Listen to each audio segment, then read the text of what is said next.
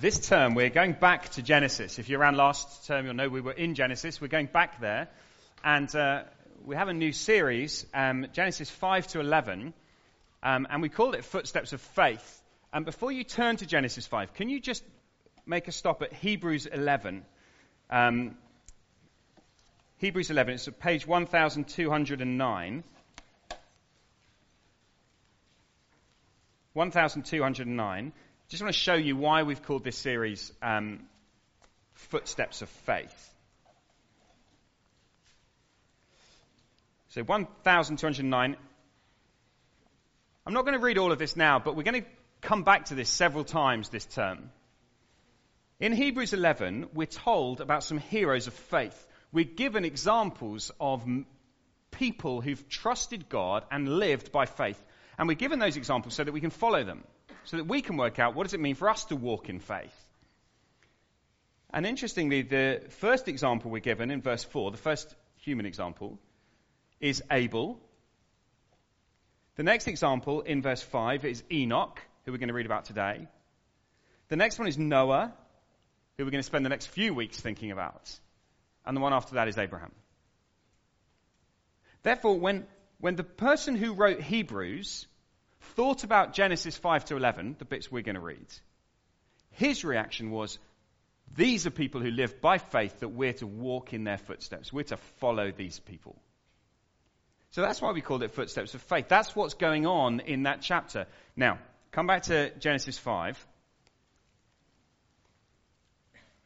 And you'll see that what we have today is a genealogy, a family tree, a list of names. Next week, we're going to get to the story of the flood and the ark and it's a, big story, amazing stuff going on. Today, we've got a list of names. What are we supposed to do with that? Well, the first thing we're supposed to do with it is ask God that he'd speak to us. The next thing we're supposed to do is read it. So I'm going to pray, then we're going to read. Because we believe that all of the Bible is God's word, every bit. And therefore, this chapter is just as important as Noah and his ark. So let's pray, and then we're going to read. Father, please, would you help us now? We ask that you would speak to us from your word. Father, this strange chapter to our ears, would you help us, we pray? In Jesus' name, amen. And I'm going to read it, and I've got a question for you to think about as I read it. Does this chapter make you feel happy or sad? Now, you're not allowed at the end of this chapter to go, it doesn't make me feel anything. It needs to make you feel one or the other. Even if you only have the tiniest little ooh of anything, I need to know whether you're leaning slightly sad or slightly happy. You ready? That's your little game to play while I read. This is the written account of Adam's family line. When God created mankind, he made them in the likeness of God. He created them male and female and blessed them. And he named them mankind when they were created. When Adam had lived 130 years, he had a son in his own likeness, in his own image, and he named him Seth. After Seth was born, Adam lived 800 years and had other sons and daughters. Altogether, Adam lived a total of 930 years, and then he died. When Seth had lived 105 years, he became the father of Enosh. And after he became the father of Enosh, Seth lived 807 years and had other sons and daughters. Altogether, Seth lived a total of 912 years, and then he died. When Enosh had lived 90 years, he became the father of Kenan. After he became the father of Kenan, Enosh lived 815 years and had other sons and daughters. Altogether, Enosh lived a total of 905 years, and then he died. When Kenan had lived 70 years, he became the father of Mahalalel. After he became the father of Mahalalel, Kenan lived 840 years and had other sons and daughters. Altogether, Kenan lived a total of 910 years, and then he died. When Mahalalel had lived 65 years, he became the father of Jared. After he became the father of Jared, Mahalalel lived 830 years and had other sons and daughters. Altogether, Mahalalel lived a total of 895 years, and then he died. Feel free to join in. When Jared had lived 162 years, he became the father of Enoch. After he became the father of Enoch, Jared lived 800 years and had other sons and daughters. Altogether, Jared lived a total of 962 years. When Enoch could live, very good, you're very quick. When Enoch had lived 65 years, he became the father of Methuselah. After he became the father of Methuselah, Enoch walked faithfully with God 300 years and had other sons and daughters. Altogether, Enoch lived a total of 365 years. Enoch walked faithfully with God. Then he was no more because God took him away. Yeah. When Methuselah had lived 187 years, he became the father of Lamech. After he became the father of Lamech, Methuselah lived 782 years and had other sons and daughters. Altogether, Methuselah lived a total of 969 years. When Lamech had lived 182 years, he had a son. He named him Noah and said, "He will comfort us in the labor and painful toil of our hands, caused by the ground the Lord has cursed." After Noah was born, Lamech lived 595 years and had other sons and daughters. Altogether, Lamech lived a total of 777 years. After Noah was 500 years old, he became the father of Shem, Ham, and Japheth. Aren't you glad I didn't ask you to do the reading? So what do you make of it? Happy or sad? Well, it all depends on what you hear. You see, that it all depends on whether you focus more on the beginnings or the endings. Beginnings give us hope. Endings make us sad. And Genesis is a book full of beginnings. That's what the name Genesis means. So we have the beginning of creation, the beginning of humanity. And Genesis 5 recounts the beginning of many, many lives. Now, if you emphasize that, it's a profoundly joyful chapter, isn't it? If you emphasize that rhythm, then there's great joy to be found here. He became the father of. He became the father of. He became the father of. Do you feel the rhythm?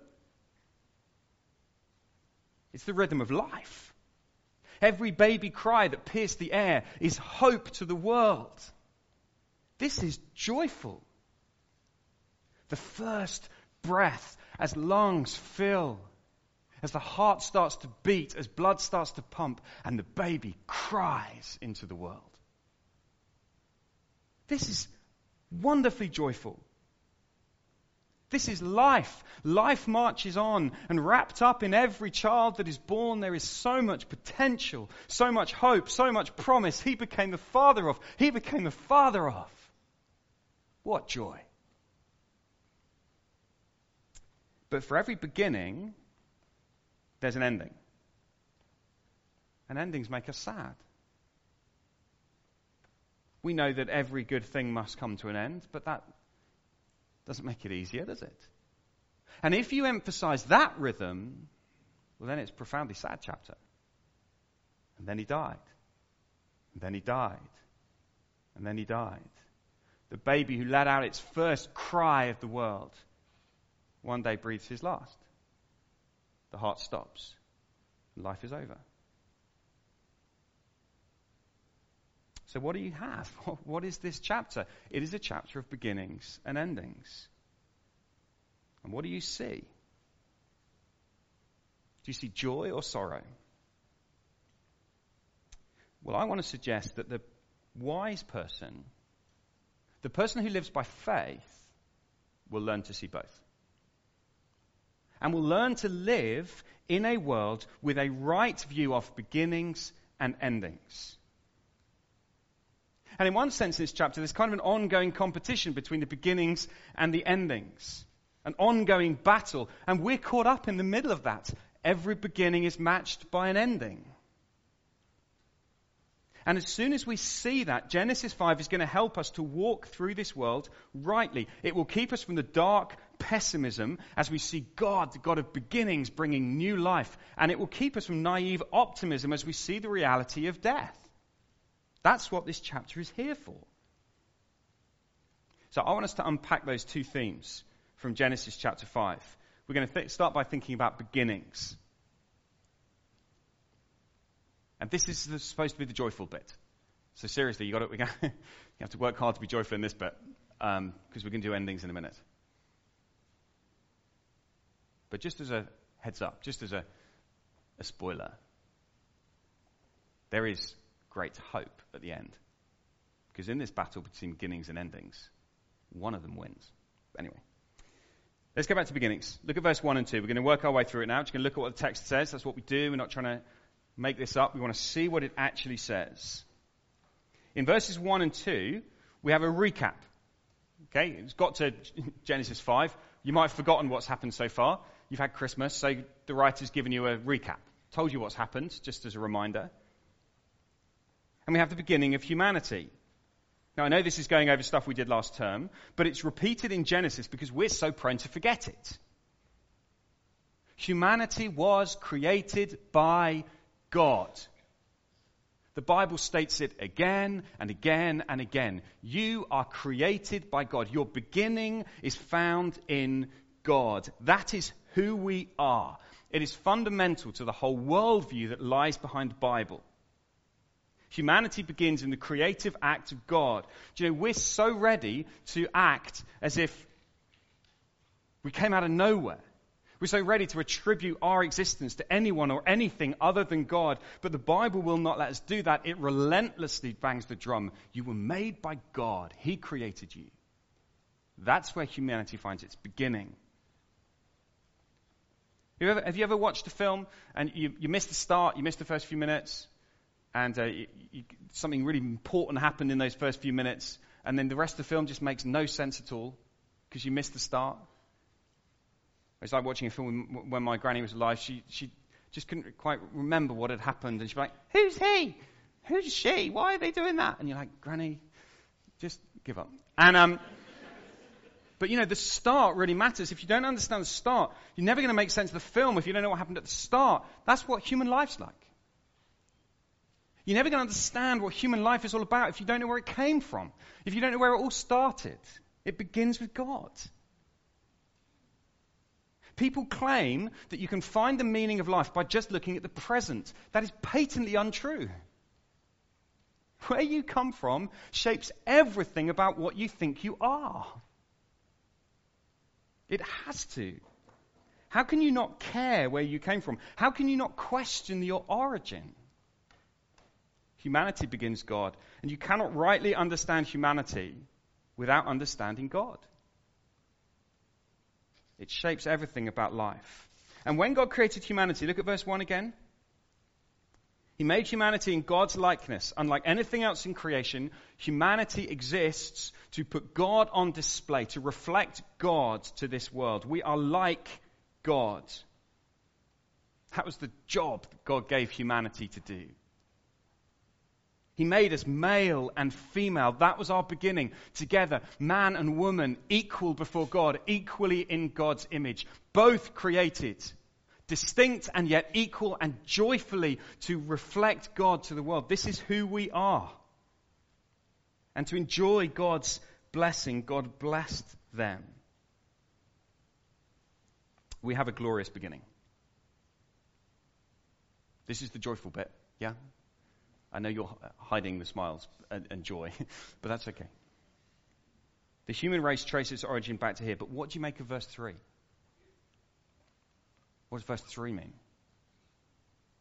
When Adam had lived 130 years, he had a son in his own likeness, in his own image, and he named him Seth. What do you make of that? Adam was made in the image of God. Adam has a son, and now Seth is made in Adam's image, in Adam's likeness. You may say, I don't get the big deal. Well, here's the big deal. Between verses 2 and verse 3, a catastrophic event happened. You don't just smoothly glide from verse 2 to verse 3. Something massive happened. Humanity ignored God's good command and chose, rather than walking alongside God, they chose to walk away from him. They chose to go their own way. No, actually, God, we think we'll walk this way. Not content with the privilege to bear God's likeness, instead they tried to take his place. And so punishment entered the world. Death entered. Humanity was driven away. Now Adam is going to die. And then we're told that he lived 130 years and had a son. You see? Not yet. Yes, he's going to die. The punishment is going to come, but not quite yet. He lives 130 years, has a son, then he has another 800 years. Altogether, Adam lives 930 years. That's a long time.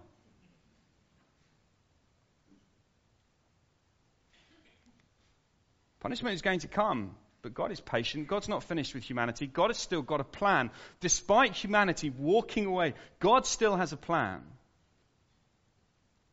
There were more beginnings to come. A baby cry. A baby called Seth. And every child that is born by God's hand, just as Adam was created by God, so is every baby that's ever been born. The psalmist later on in Psalm 139 can say, "You created my inmost being. You knit me together in my mother's womb. God, it was you who made me." God is still in the process of making babies.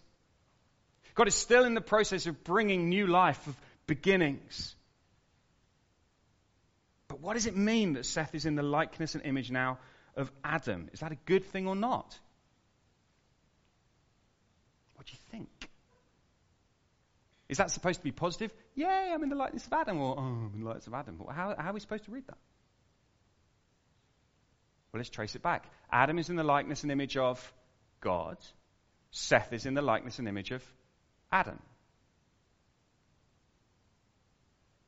So, yes, Seth continues to bear the image of God that God placed in Adam. The image of God, this likeness, precious likeness of God that Adam bore, is inherited by his son. It's passed down to him. It's not diluted. Seth inherits the image of God. You know how you sometimes inherit stuff from your parents? You know, your dad's got a big nose. I've got a big nose. So my kids have a big nose. I'm bald. They're bald. You know, that sort of thing. Adam's image of God. Seth's image of God. You know, that sort of thing. It's passed down. That's how it works. And so there's this wonderful truth that Seth is not created in some different thing. He's still in the line of Adam, and Adam's in the image of God, and therefore Seth still bears the image of God. I want to impress this upon you. When you think about beginnings, every newborn baby is created in the image and likeness of God. It is passed on to them by their parents. Sam and Bethan have passed on the image of God to baby Hannah. Isn't that cool? Hannah's here. Shh. She's very new. What a precious, precious thing. And can I say, this is what drives so much of the basic morality and ethics of the Bible. Why are human beings precious? All of them. Because we're equally created in the image of God. There's not one person in this room who cannot trace the image of God back through their parents all the way back to Adam, to God.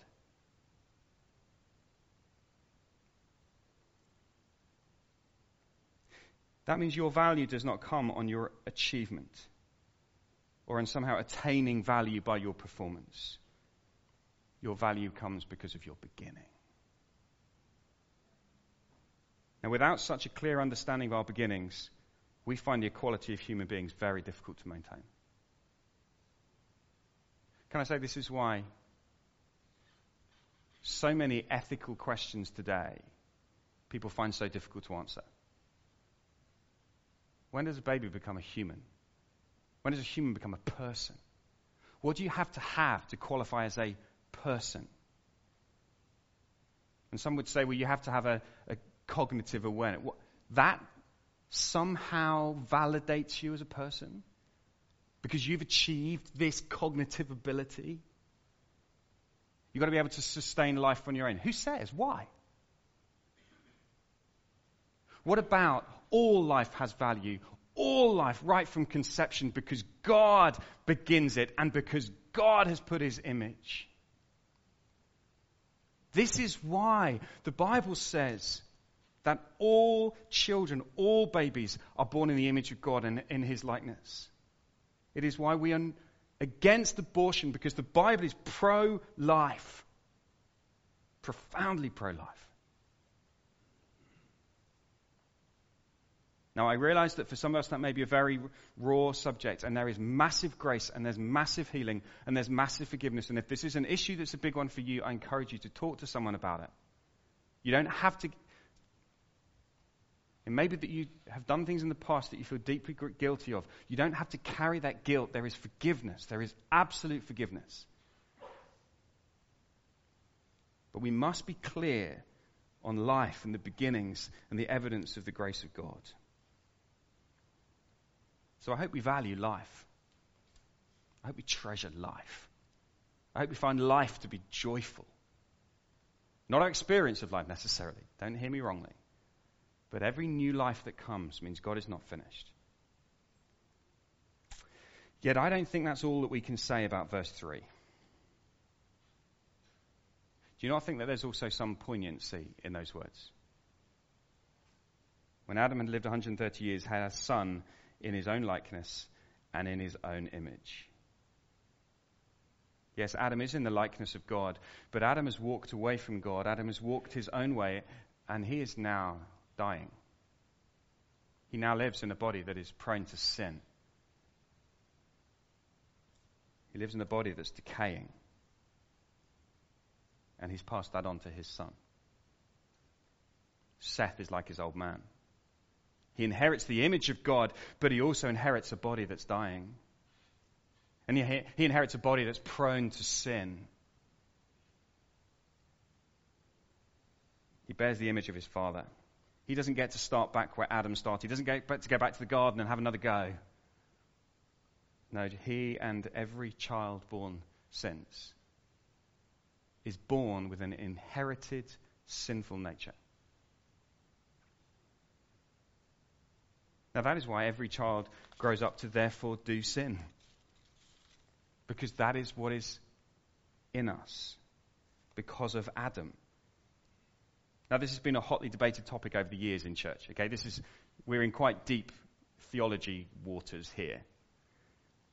Some have tried to argue that children do not inherit a sinful nature, that children are sort of born good. It's a little baby. I remember once when our first baby was born, I showed a picture of him like 5 minutes old to the youth group and said, he's already a sinner. And they all burst into tears and hated me. Like, how can you say this? I mean, look at me, call me a sinner. What I mean was that he's not born with a heart that is good and loves God. He's born with a heart that is set against God. That's its default. Now, a man called, if you want a little bit of church history, if you're not interested, you switch off for a second. But a man called Pelagius came along. Right, he was a teacher in the early church. And he was concerned that people were using inherited sin as an excuse just to get away with saying, well, I can't help it, it's in my genes, right? Got it from my dad. I've got a bad temper because dad's got a bad temper. It's not my fault. So he argued that children are born good and that every child has the opportunity. He argued against this. And the church gathered together to thrash this out. What, is this right? Is he right? And they said, no, Pelagius is a heretic. He's wrong. The Bible teaches that all children are created in the image of Adam. That is, we're all born with an inherited sinful nature. And that's why all the beginnings in Genesis 5 have endings. And the endings are sad. Adam stands at the head of a humanity. We all bear his likeness. In Adam, we all die. And that's the second major reality of Genesis 5. Every beginning has an ending. Do you remember, if you were here back in chapter 3, the serpent came, said to the woman, you're not going to die. He's a liar. He's a liar. The serpent was a liar. Death comes because we walk away from God. We walk into a world of death, not of life. Death entered our world, and death is the great ending. Do you see this week Andy Murray's tennis career is finished? Endings are sad. I mean, Andy Murray seemed sad. He was crying. And it was, people talk like he was dead. Andy Murray, I just want to thank you for all the memories. All the memories you've given us. And they showed all the clips. And had a clip of him when he was 14. This is Andrew Murray. Could he be a future Wimbledon champion? So much hope in the beginning, right? And there he is, sobbing his little heart out, crying, it's over, I can't play anymore. He's only 31. How does it make me feel, right? It's very insensitive and thoughtless. But we struggle with endings. And do you see Billy Connolly? He's been in the news. The Scottish, there's very few things I can quote of Billy Connolly. If you know him, he's not got the greatest language. But he'd done a kind of quite reflective article somewhere about the fact he said, my life is slipping away. He's 71. He's got a little bit more grounds to go on. My life is slipping away. I'm nearly dead, sort of thing. And everyone went, oh, Billy, you're really depressing us. And so he made a video. Do you want to see his little video? Of course you do. You can't believe that we're going to watch a video clip, but we are. It's only 20 seconds long. Don't blink or you miss it. This is his reaction. When people said, oh, Billy, don't depress us, this is what he did. Not dying, not dead, not slipping away. Sorry for the rest of you. Maybe I should have raised it there.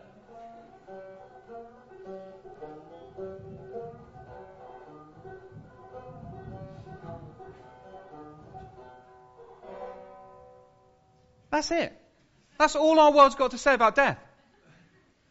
I'm dying, I'm slipping away, I'm getting old. Oh, we don't like that. Okay, not dead, not dying, not slipping away. What? What kind of nonsense world is this? A world that can't face up to the reality of death. A world that talks about death. A world that talks about bucket lists. And we know we're going to die. And I've got a bucket list. I need to do the stuff on the bucket list. And people in their 20s have got a bucket list. I'm like, what are you doing? And then you get, slightly more tragic, you get poems like this, right? So at lots of funerals, this will be read. Death is nothing at all. It does not count. I've only slipped away into the next room. Nothing has happened. Everything remains exactly as it was. I am I and you are you.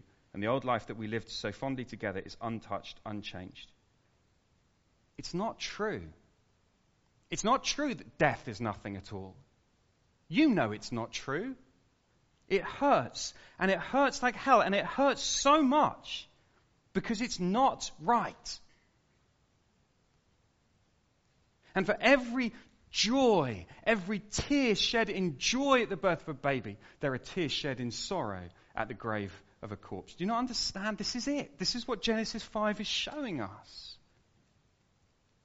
And the Bible doesn't say, don't get a banjo and sit on a beautiful boat and sing about the fact you're not dying. That's nonsense. The wise person will realize beginnings and endings. The wise person will live in the light of both. They will not ignore their beginning. They'll acknowledge that they come from the Creator. They will not ignore their ending. But then, just as we finish in Genesis 5, not you again, there's something different. And you noticed this because you didn't have anything to say when it came to Enoch. So have a look at Enoch with me. You get this repeated rhythm. So-and-so lives, they have children, they live some more years, they die. Die. But not Enoch. When Enoch had lived 65 years, he became the father of Methuselah. After he became the father of Methuselah, Enoch walked faithfully with God 300 years and had other sons and daughters. Altogether, Enoch lived a total of 365 years. It's supposed to say, and then he died. That's how it goes. But instead it says, Enoch walked faithfully with God, then he was no more, because God took him away. So where's Enoch gone? And this Enoch, he tips Genesis chapter 5 into the joy category, not the sorrow. Because this Enoch means that there are more beginnings than there are endings in Genesis chapter 5. And that means there's hope. Now you might say to me, well, hang on a second, Enoch, perhaps it's just a different way. Perhaps the writer was just getting bored of writing, and he died. Oh, I'm bored of this. God took him away. No. There's something very different going on here. And if you come to Hebrews chapter 11, let's go and look at exactly what it says about Enoch in Hebrews 11.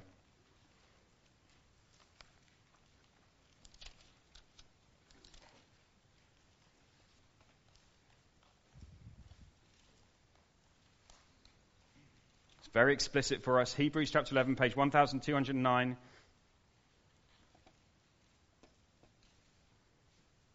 Verse 5, by faith, Enoch was taken from this life, so he did not experience death. There it is. It couldn't be clearer. He could not be found because God had taken him away. For before he was taken, he was commended as one who was pleased God. Can you imagine that day? He's only been around 300 and something years as spring chicken. Everyone goes, where's Enoch? Anyone seen Enoch? Do you not think they kind of... I haven't seen him. At some point they're going to go, I wonder whatever happened to Enoch?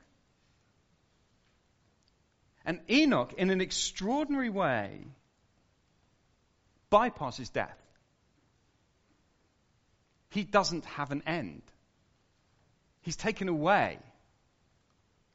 His life on earth is finished, but he's taken round death to something else.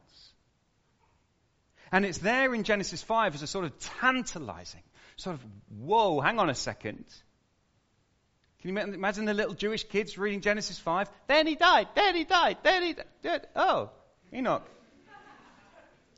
You're like, is there any chance that there's some way out of this beginning and end, beginning and end, beginning and end?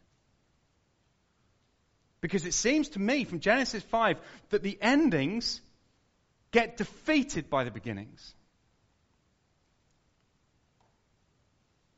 And we discover that Enoch experienced life without death.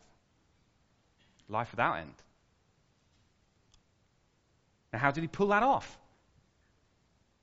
Well, we're told back in Genesis 5, he walked faithfully with God. He walked faithfully with God. Now, remember, Enoch did inherit Adam's sinful nature. So he was still had a tendency to walk away from God. He was still brought up in that way. He still sinned. But there was a point in Enoch's life, we don't know when, but when Enoch stopped walking away from God and turned back to him. And he walked with God. Isn't that a beautiful description? He walked faithfully. We're not told that Enoch kind of kept the rules, obeyed everything, lived a good life. We're told he walked with God. That is what you were made for, to walk with God, to be in relationship. Walking with someone is a relational word, isn't it? If you go for a walk with someone, you're not expecting to just kind of opposite sides of the street and ignore each other. It's a relationship. In fact, back in the old days, when two people started dating, they said, oh, they're walking out together. It's very sweet. And it's a great description. It's a relational thing. You were made to walk with God. Enoch walked faithfully. That is, he didn't walk in his own direction, doing what he wanted. Instead, he walked in worship. He walked in love. He walked in obedience. He was faithful to God. Enoch walked with God. And because of that, he was taken past death to life forever. And we go, well, bully for Enoch. Happy old Enoch. Lucky him. Who cares? Well, Enoch is there to show us there is a way. And I don't know if you were listening earlier. I'm assuming you were to Phil when he was talking about the bread of life. Did you notice that when Jesus talked about the bread of life, he talked about, if you eat this bread, you will never go hungry again. Do you know that never is a word that has no ending, right? It's an ongoing word that has no ending. Jesus uses loads of those sorts of words. Forever, eternal. You will never be hungry. Jesus is able to do something forever. He claims that he has the power to do it. Because Enoch, walking with God faithfully, is pointing us forward to Jesus, who comes and walks faithfully with God. He lived the human life. He walked faithfully. You go, whoa, he's going to avoid death as well. But he doesn't. He ends up dead on a cross. You go, well, why is that? Well, because Jesus came to deal with the ending, and what Jesus does with death is he drills a massive great hole through it, and he comes out the other side, he rises from the dead, and he's alive forever and ever and ever. And because he's alive, what if he's the one who can get you through death? Jesus died the death that you deserve. He rose to life in order to give you life forever. And so the simple, simple question from Genesis chapter 5 is, are you walking with him? Are you walking with him? Some of you this afternoon will be walking your own way, saying, no, I'm not walking with Jesus. I want to walk my own way. I'll go my own way. That's the way Adam lived. That's the way that leads to death. To walk your own way is the way that leads to death. And I urge you, I plead with you this afternoon to turn, to come back, to look to Jesus and to walk with him, to live with him, to live in worship and wonder and love and obedience to him, to admit you've gone wrong and to ask him to give you life. I beg of you to do that this afternoon. But there'll be others here who'd say, yeah, I'm a Christian. But actually you're walking away from him now. There's an area of your life where you're walking away from Jesus. Enoch walked faithfully with God. And this afternoon God is calling us back. Come walk with me. Walk with me. Live in relationship with me. Worship me. Love me. Trust me. And perhaps this afternoon God is calling some of you back. He's saying, walk back. Come back. Come walk with me. Because all who are in Jesus will live forever. Through death. Like Enoch. We may have to experience death, but like Enoch, to life forever. So Genesis 5 is joyful.